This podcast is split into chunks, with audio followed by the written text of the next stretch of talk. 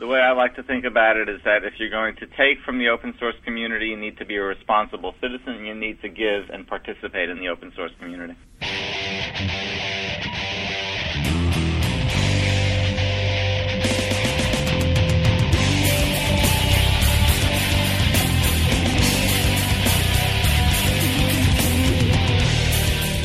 Welcome to Novell Open Audio, the podcast that connects the Novell user community with what's going on inside and around the Novell universe. I'm your host, Ted Haeger. And I'm Erin Quill. I don't know why I was talking like that for the announcement, but hey, um, do you know who it was that was uh, our teaser?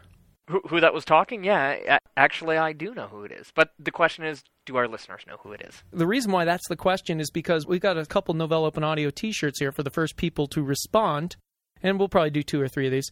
First people to respond with a voice message to us, and that means you can call if you're North America. We've got an 800 line that will record your voicemail. Or how would an international dialer do it? They could dial long distance, or they could send us an OGG file, they could send us an MP3, they could give us a WAV file. We had had uh, somebody complain once that we only had an 800 number for North America. No, you can actually send us voicemails as an email attachment, and we're going to just compare the timestamp on the email to the timestamp on any voicemails.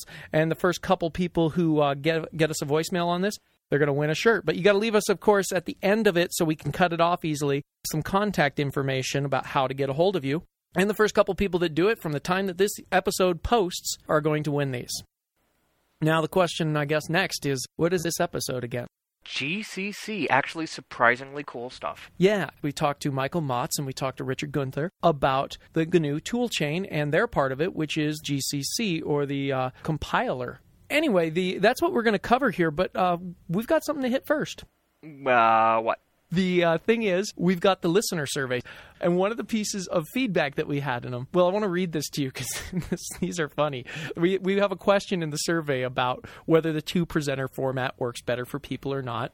And uh, well, one of the things, and actually we might be violating this right now. One of them was uh, it's really good, except uh, don't overdo it with the inane banter. so I guess we haven't crossed that line previously, but now we're about to cross that line because here's a couple other things that we got from it. Uh, here's one response here. It says Erin is probably a nice guy. We haven't had a proper introduction to the Novell Open Audio team though. And here's another one that's along similar. I love the look on your oh, face I'm, right I, now. Erin is probably a nice guy. Obviously, you're not being your full personality on the show, or they'd know better. Um, but the other one says, honestly, who is Erin Quill? As I have no idea whom you guys were when I first met you. And to be honest, apart from a slight Venice Beach concrete surfer dude, I still don't know who he is. so uh, let's do a real quick introduction to Erin Quill on the show because uh, uh, clearly, if there's two people that have said this on here, that means that the demographic of our 20 million listeners, okay, 17 or 18 listeners, they must all be dying to know who this dude with a funny beard is. Uh, what do you want to know? Let's do it like this. I think a lot of people have gotten the idea that we might actually have been around Novell and we might have been around technology for a little while at this point and that we're not, you know, your average marketing guys stuffed into a podcast room or something like that. Uh, at least I'm hoping that that's the case. But let's talk about when you got into computers. When did you first start messing with machines? So, first machine that I drooled over probably would have been a Sinclair, but I couldn't couldn't afford one because I would have been probably nine. And the this Timex Sinclair. Yeah, th- so this would have been like probably seventy nine or so that we're talking. Okay. First computer I had would have been a TI-99. Now that that's pre 4A, which means that the TI-99 only had 1K of memory. I later upgraded it to a slash 4A, which had 4K of memory. I remember the Trash 80 that they or TRS 80 that oh they yeah, had. we we had those in in school. Are these machines you're talking about older than that? Yeah, th- okay. this is before. This only a couple years before, but yeah, we're talking old audio cassette. You know the to save and load files. Yeah, all that. You listen to it, it sounds like it's a modem. Yeah. In fact, yeah. modems. Then I I love the. Uh, Oh, yeah. handset of the phone where you plug it in. I had an acoustical modem that used to plug into the headset. The whole Okay, 'cause uh, whole While we're on memory lane here, the reason why I don't know much about the TRS machines or the Tandy machines series is because this friend had his dad was an attorney and they had an Osborne. Oh. And we used to play Adventure on the Osborne. But this is more about you than it is about me right now. Yeah. So when did you build your first machine? how did you find the parts? Because I know that's got to be a good story. Yeah, so build my first machine probably would have been um, in high school, so I'm going to unfortunately show my age here, which would have been probably about 84, 85. So this is just as you were starting to get access to buy components, you know, to actually be able to buy a motherboard or the components of a motherboard to assemble it. And I actually walked into a computer store and was trying to buy, you know, a motherboard and a separate processor. And the people looked at me pretty strange and they took some notes and they called me about a week later and asked me if I wanted a job. Told me they couldn't find all the parts that I was looking for, but they figured, you know, from the questions I was asking, they pretty much wanted to hire me to run all the hardware out of there. That aside out front, geek wanted. Yeah, pretty much. Although this was b- way before being a geek was, uh, you know, the cool and hip thing to be. Right. In other words, you didn't have a girlfriend at the time. Actually, I did, but that's Liar. The funny thing about that time is it really wasn't a big nerd community. It's actually funny. In the early 80s, there was this weird punk rock computer hackers combination thing that was going on. This goes along the lines with the whole zines scene at the time, where like people were printing up their own like photocopies and stuff of small magazines. The whole thing is you had a bunch of bright kids that were bored. And luckily, I just got involved in computers at that time. And, you know, I, actually, it was quite funny. I'll never forget the first time I met some actually fairly legendary hackers, some guys out of the 2300 Club. No, not 2600 Magazine, like some people are probably thinking. I misspoke. The 2300 Club, a pretty big hacking group at the time. I remember the first time meeting them, being a little bit nervous because I kind of had a shaved head and a modified mohawk. And I'm like, oh man, I'm going to meet all these geeks and nerds and I go in there and I meet these guys like King Blotto and the Formatter and Judge Dredd, and it's like Judge Dredd's the first guy I ever saw with both ears pierced. And, and again, you got to understand, this is like '84. This is You're in the Midwest at this point, I'm in the Midwest, and yeah, it was pretty wild. So I was so much for your California roots, by the way. Uh, Yeah, I know. but it, the thing is, I was heavily ingrained in that early '80s hacker phreaker uh, society that and was phreaker going on. would be a P H Yeah. R E A K. Yeah, that's uh, uh, messing with the phone system. You've cleaned up your act since then. Oh yes, quite. We have reputable people working here at Novell. Uh, yeah, you only need to be chased by the FBI once to straighten out your act, but that's a whole other story that I'm not going to get into. Yeah, So I spent a fair amount of the early to mid 80s uh, playing with heavy uh, computer systems, doing stuff like the uh, memory upgrades to computers. But I mean, when memory upgrades included, you know, clipping. soldering, right? Well, not not just soldering. We're talking, you know, to take a machine from 512 to 640k, which was a big deal back then. A lot of times they didn't have enough uh, space, you know, enough actual, you know, RAM chip sockets for that. So you actually had to do things like take out the processor, bend a leg of the processor up, solder a wire onto that, and then you actually piggybacked uh, additional memory chips on top of the existing memory chips. So real, real frightening, scary stuff. Stuff that people don't want to get into most of the time. Exactly. So, what got you into Novell? And I don't mean employment wise, I mean just like into the software network. Well, actually, what happened, this would have been late 80s. I was working for a different computer company, and we had just sold a huge network. Actually, this was the first network that was going into the limited, like the clothing store. And we had one guy who did computer networks, and he was of Malaysian descent. Uh, went over to Malaysia to see his parents about three weeks before the install was supposed to happen and the U.S. government wouldn't let him back in because his visa was about ready to expire. So we were kind of in a tough spot, and they just grabbed me, just this kid they had working there, and said, "Can you help us out?" And so I sat down, read all the manuals, and put in, you know, we're talking this is 2OA doing this absolutely unbelievable cutting edge stuff called disk mirroring. Raid 1. Yeah.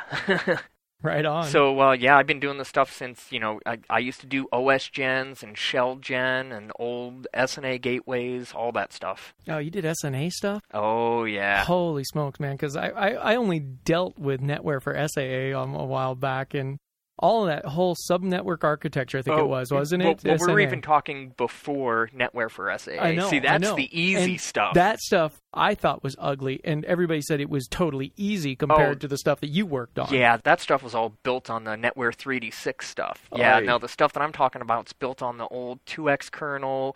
You had to do an uh, what was it? Uh, GW config and just go through this painful configuration process. Man, there goes a bunch of our Linux audience right now, huh? Yeah, exactly. so I've taken us off on this like really far tangent. You end up in Novell. How's this happen? I was working for a very large uh, platinum reseller out of uh, Columbus, Ohio. Uh, and got uh, they actually asked me in the interview if I'd ever been to Pittsburgh, Pennsylvania, and I said no. And they said, "Cool, do you want a job there?" so, so you got stooged. Yeah, pretty much. And uh, he doesn't know about Siberia. Yeah, got hired to be a systems engineer uh, out of Pittsburgh, Pennsylvania, and I was there for about two and a half years before I was moved out to corporate in California, which is what I actually consider home, to pretty much be an evangelist. That's where you and I pretty much became friends is when we were both working out of the San Jose office and Yep. I think actually the first time we actually hung out together was at the Vans Warp Tour for yeah, any, any length it, of time. So yeah, absolutely. Which is a skater event. So let's yeah. hit that side of your life. You've talked about skateboarding, or maybe mentioned a little bit. How important is it to you? Oh, it's pretty pretty high up there. That would absolutely be my passion in life. Is uh, skating. I skate almost every day in the summer, maybe every other day. But you live in Park City, where skate park good? Uh, skate park is honestly one of the best skate parks I've ever skated. And I mean, I a lot of my vacations, uh, my kids and I and my wife will go to California and we'll just go hit skate parks uh, for vacation. Or I've started to take my board internationally, so I've I've hit a couple different skate parks around the world, and the one in Park City is just absolutely amazing. Cool. And but that means that you're not on the skate park part of the year. Uh, yeah, which means when there's snow, I. I just want to talk about snowboarding. That's all. That's the only reason I cue that one up. When it is snowing, I most definitely am out there uh, uh, snowboarding. That would be my second passion, second only to skateboarding. And we might as well also make sure that people understand that uh, Family Guy, Family Guy skateboarder, Family Guy skateboarder have two little skate rats, two sons that are uh, they're demons out there on skateboards, rollerblades, snowboards, snowboards, mountain boards. You strap their both their legs to something, and uh, you know we're out there jumping, grinding, doing whatever we can. And this comes right down to the thing where everybody was saying, you know, if you let them grow up that way, they're going to raise more of them. Exactly. Well, sure enough, here it is. Yeah. Family of anarchists. Now it's time to bring it back to what kind of stuff you've done at Novell. And uh, I actually know some of this story because you were working as an evangelist out of California. Novell was kind of pulling back into Utah more and more. In fact, I guess the uh, the big building on 2211 North First Street or whatever it was got uh, sold off to. We sold it to eBay. How cool is that? Not on eBay, to eBay. But yeah, so things were shrinking out of California and retrenching in Utah at the time. And uh, I was living here already as director of product management over eDirectory. One of the guys who worked for me as eDirectory product manager got deployed. He call, got called into active duty in the military, and so we needed a product manager, and that's when I called you over to do eDirectory. So tell us about what you did with eDirectory. Well, I think Ted started the conversation by, "Have you ever been to Utah?" and tried the same uh, stick that they did in Pittsburgh, but it didn't work. Um, yeah. Actually, Ted did cheat a little bit. Uh, Ted at the time was living in Park City, which is almost directly across the street from the ski resorts. In fact, it really is directly across the streets from the ski resorts. Got me to come out snowboarding a couple times and then asked me if I wanted to move out and take over eDirectory. Hook 'em with the snowboarding. and it worked. Uh, yeah, and I actually looked forward to it because you know I love dealing with directory-based stuff. I've been doing it for a while, and to have an opportunity to change the product the way that I see fit was a great opportunity. Yeah. So I came on board in the eight, seven, three days. Uh, helped write the PRD or product requirements document. What's actually going to be in the 8.8 product? Specified like a lot of requirements in there, some of which actually made it. Some the of final them product. actually made it, and then uh, went on did some other cool things in the identity group. And then uh, about a year ago, was asked if I wanted to come back and do more evangelism type stuff and move out of the product management side, and I jumped at the opportunity. And we should clarify that you weren't working for me anymore at the time. It wasn't you jumped at the opportunity just to get away from me. No, no, I, I got a chance to get back to evangelism, which is really, you know, where my heart is and what I really love. Talking not having to actually write anything. Cool, that's a pretty good introduction there. Now, I think we can get to that GCC interview. Cue the music. One of the things I face as I go to different conferences all over the place and talk to people about Linux is there's still people that question Novell and question about SUSE. How much we actually contribute back? The question usually goes along the lines of, yeah, we know you employ uh, somebody working on the Samba project, but you guys get direct benefit from that. Does Novell actually do any kind of contribution that's just purely for the benefit of Linux? To answer that question today, we've invited to join us here Michael Matz and Richard Guenther to tell us a little bit about what they do within SUSE. And so we're going to start here with some introductions. Let's get Michael to tell us a little bit about uh, what, what you do. Michael, can you give us a quick introduction to you and what your role is? Hi, listeners. I'm Michael Matz. My role here is team lead of a part of the SUSE Labs, uh, the toolchain team, namely, uh, where I'm yeah, just managing people and, time allows, hacking on GCC. Richard Guenther, you're a software engineer working on GCC, correct? Give us a little bit of your background, if you would. That's right. So uh, I came to SUSE about a year ago uh, after working on my PhD thesis in theoretical astrophysics and doing GCC work during this thesis, uh, improving code for the applications I used. And so I'm now ending up here as a, a software developer at SUSE, hacking on GCC too. So you're an astrophysicist who works on GCC? That's correct, yeah. Not just an astrophysicist, but a doctorate in astrophysics, and he's working on GCC. That's just cool. Toolchain, that's the team that you guys form here. What is toolchain? What's it mean? Toolchain, I think I would define as a collection of all the programs to actually produce other programs. That would be the compiler and the assembler and the linker, then the whole make process, for instance, some base libraries. So everything which is needed for building other programs. That's for me the toolchain. And, and maybe what are some of the components that are in the toolchain that people might be familiar with GCC, I take it, is part of it. What are some of the others? So other stuff would be make or the automake, autoconf tools, or like also the assembler and the linker. But those you are usually not facing, but using through the GCC driver. So the assembler and linker are a part of the binutils, which is might be a term which is familiar to some of the listeners. So what is GCC? Maybe what's it stand for? What's it do? GCC is the abbreviation for GNU Compiler Collection. And uh, what it is, is a collection of compilers, so programs which transform source code into executable code. And it consists, the official FSF version of GCC consists of compilers for different languages, amongst them C and C++, the most common ones, and then there are other smaller languages, Java, Fortran, Ada, Objective-C, C++, and you said FSF a moment ago. That's Free Software Foundation. Free Software Foundation. So this is part sorry. of the whole GNU Linux toolkit or GNU toolkit, GNU. Yeah, GNU, yeah, right. So how do you make changes to this? Is, are these changes just in SUSE Linux? No, usually we are doing new work upstream first. That is, we are developing new features or bug fixes, producing patches for that, and sending them upstream to a central collection point for such patches where they get reviewed and later approved and then finally committed into the upstream repository. And then it, it finally makes it into a Linux build down the road then? So it's like a development version of the compiler that gets developed for some time and then after like a year or so it's released as a new release and that new release we eventually pick up in a new product at Novell.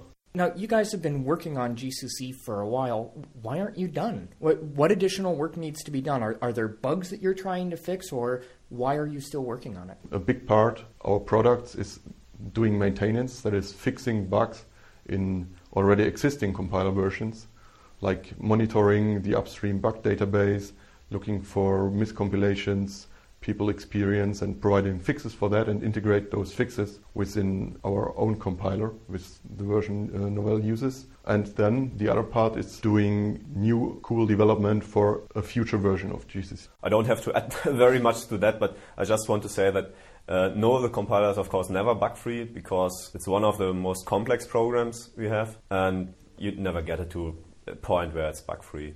Do, do you also have to make changes when new platforms come out? Uh, yeah, for sure. That's one of the biggest reasons to actually uh, put features into into the compiler to support new hardware. Not hardware like a USB reader where the kernel is involved, but hardware like a new processor in supporting new instructions, for instance. And so that's one of the biggest features, uh, one of the parts where, where most of the features come, come into the GCC, supporting new hardware. And then, of course, there are other features like Richard mentioned, new optimizations, making code run faster. I have a pair of questions. The first one's a really simple question. Because you said you were doing this upstream, there's a delay before it comes back down to actually benefiting SUSE Linux. And when it does, it's probably already going to be benefiting other distributions as well. Is that correct? Yeah. So, why does Novell get involved in this? GCC is basically the only compiler we have in the world. It's the only free compiler capable of what GCC is capable of. And we use it for compiling everything. The whole set of our distribution is compiled by GCC. So, if we wouldn't have any people knowledgeable in GCC, in hacking GCC, fixing, fixing bugs there, and we would hit a bug in our distribution process, we would be screwed, basically. So really, Novell benefits because we have experts in it on staff that can help identify bugs and make modifications as we see fit. Completely. And, and as the whole open source process works, that just means that everybody else gets that as well. So it's it's really semi altruistic and semi self interested. It's somewhere between the two. Sure, exactly. So one way in selecting on what to work next is having customers paying us to implement specific new features into the compiler and include them into our next product release. Because we employ experts that specialize in GCC, when other companies have modifications they want to GCC and they don't employ experts, they actually pay us money to make those modifications for them. Exactly. We sometimes so it's not purely for the betterment of Linux for, for which we work, which is the noble goal, but we also simply get money for it sometimes. So this is really a way of mitigating priorities. When a company wants to boost up a priority that may be low on your list, you guys can boost it up by them giving you By a little money, bit of incentive toward that. right, Okay, okay, that's interesting. But Um, by the way, the, the incentive might also be hardware, new interesting hardware which is not yet released, for instance. That's that's also a way of, of an incentive for, for developers who are interested in it. So it right? doesn't have to be cash. There are Right. other, ty- other types of incentives. Right. right. So, Exactly. so what you're saying is, if somebody sent you a PlayStation person, no, some Yes, kind yeah, of hardware, like yeah, yeah, but I want, yeah, that's what I wanted wanted to hint at. bribery. We're just kidding about that, everyone. So maybe, Michael, one one of the other things that would be interesting to people is how big is your team? Tell tell us about your team and the people that you work with. The SUSE Labs Toolchain team, which is working only on GCC, uh, consists of myself, of Richard, then three colleagues in the in the Czech, Czech Republic in Prague, and one Italian colleague. Uh, so we are um, six people. So you also then uh, not just an astrophysicist, you also have a brain surgeon, a rocket scientist, and a few others working on this. Correct? Yeah, theoretical mathematician. We have two. Really? Yes, and a consultant. Uh, actually, the other I think is still a student of mathematics. Oh, okay, great, great. Well, guys, thanks very much for sharing some of this with us. We really appreciate you taking some time out of the day and letting us know exactly where some of these kind of contributions that Novell makes, where they're happening, at what level, at what part in the whole software stack, as well as whether it benefits just us or not. It answers some questions for me, and I'll take those back to some of those shows when people ask me those questions. Thanks, guys. Sure, no problem.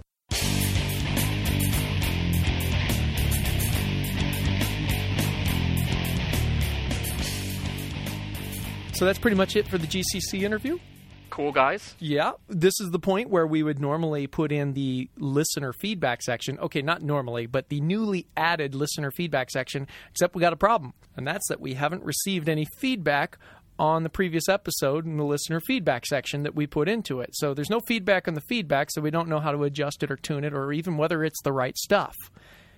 You follow me? No, not at all. You have an embedded loop there that just totally lost me. All right. Well, whatever the case is, the point here is that Novell Open Audio is brought to you by your friends at Novell Users International, which you can find at nuinet.com, N-U-I-N-E-T.com, in conjunction with Novell Incorporated, for whom Erin and I both work. You can go to our website, www.novell.com forward slash open audio, and you can leave us feedback on any episode and rate any episode. You can also send us email to openaudio at novell.com and you can make suggestions for topics you want to hear coming up or anything like that. We're actually lining up a few things right now. So if you've stayed through this part of the show and you don't know you don't normally do that or uh, you're one of our few people that does, here's a couple things. We got Access Manager coming up. We're going to do a few different episodes, and Erin and I are currently working on some plans with the team on Access Manager on what we want to cover. Turns out they've got some cool white papers that we want to get some overviews for. We're going to get pretty deep on Access Manager and probably start to dive into some pretty deep technologies. We've got Jason Williams coming into the studio for a couple interviews. He's, as some of you know, he's on Open Enterprise Server, but he also has some of the story of what's been happening with iFolder. And a lot of people have been asking us, why aren't you asking the hard questions on what happened to iFolder? Oh, we'll grill him when he's in here. And then uh, finally, we've also got coming up some stuff on data center automation. Uh, so we're just starting to lay some of the plans down for that. So these are a few things that we're uh, planning on bringing in. And of course, we got some listener suggestions that we're going to be looking at as well. So that's what's coming up in the future. If you want to give us any feedback on that, watch the website for the recording dates on that if you want to get your tough questions in. And with that, we'll give you the that's it for this time, and we'll see you next time.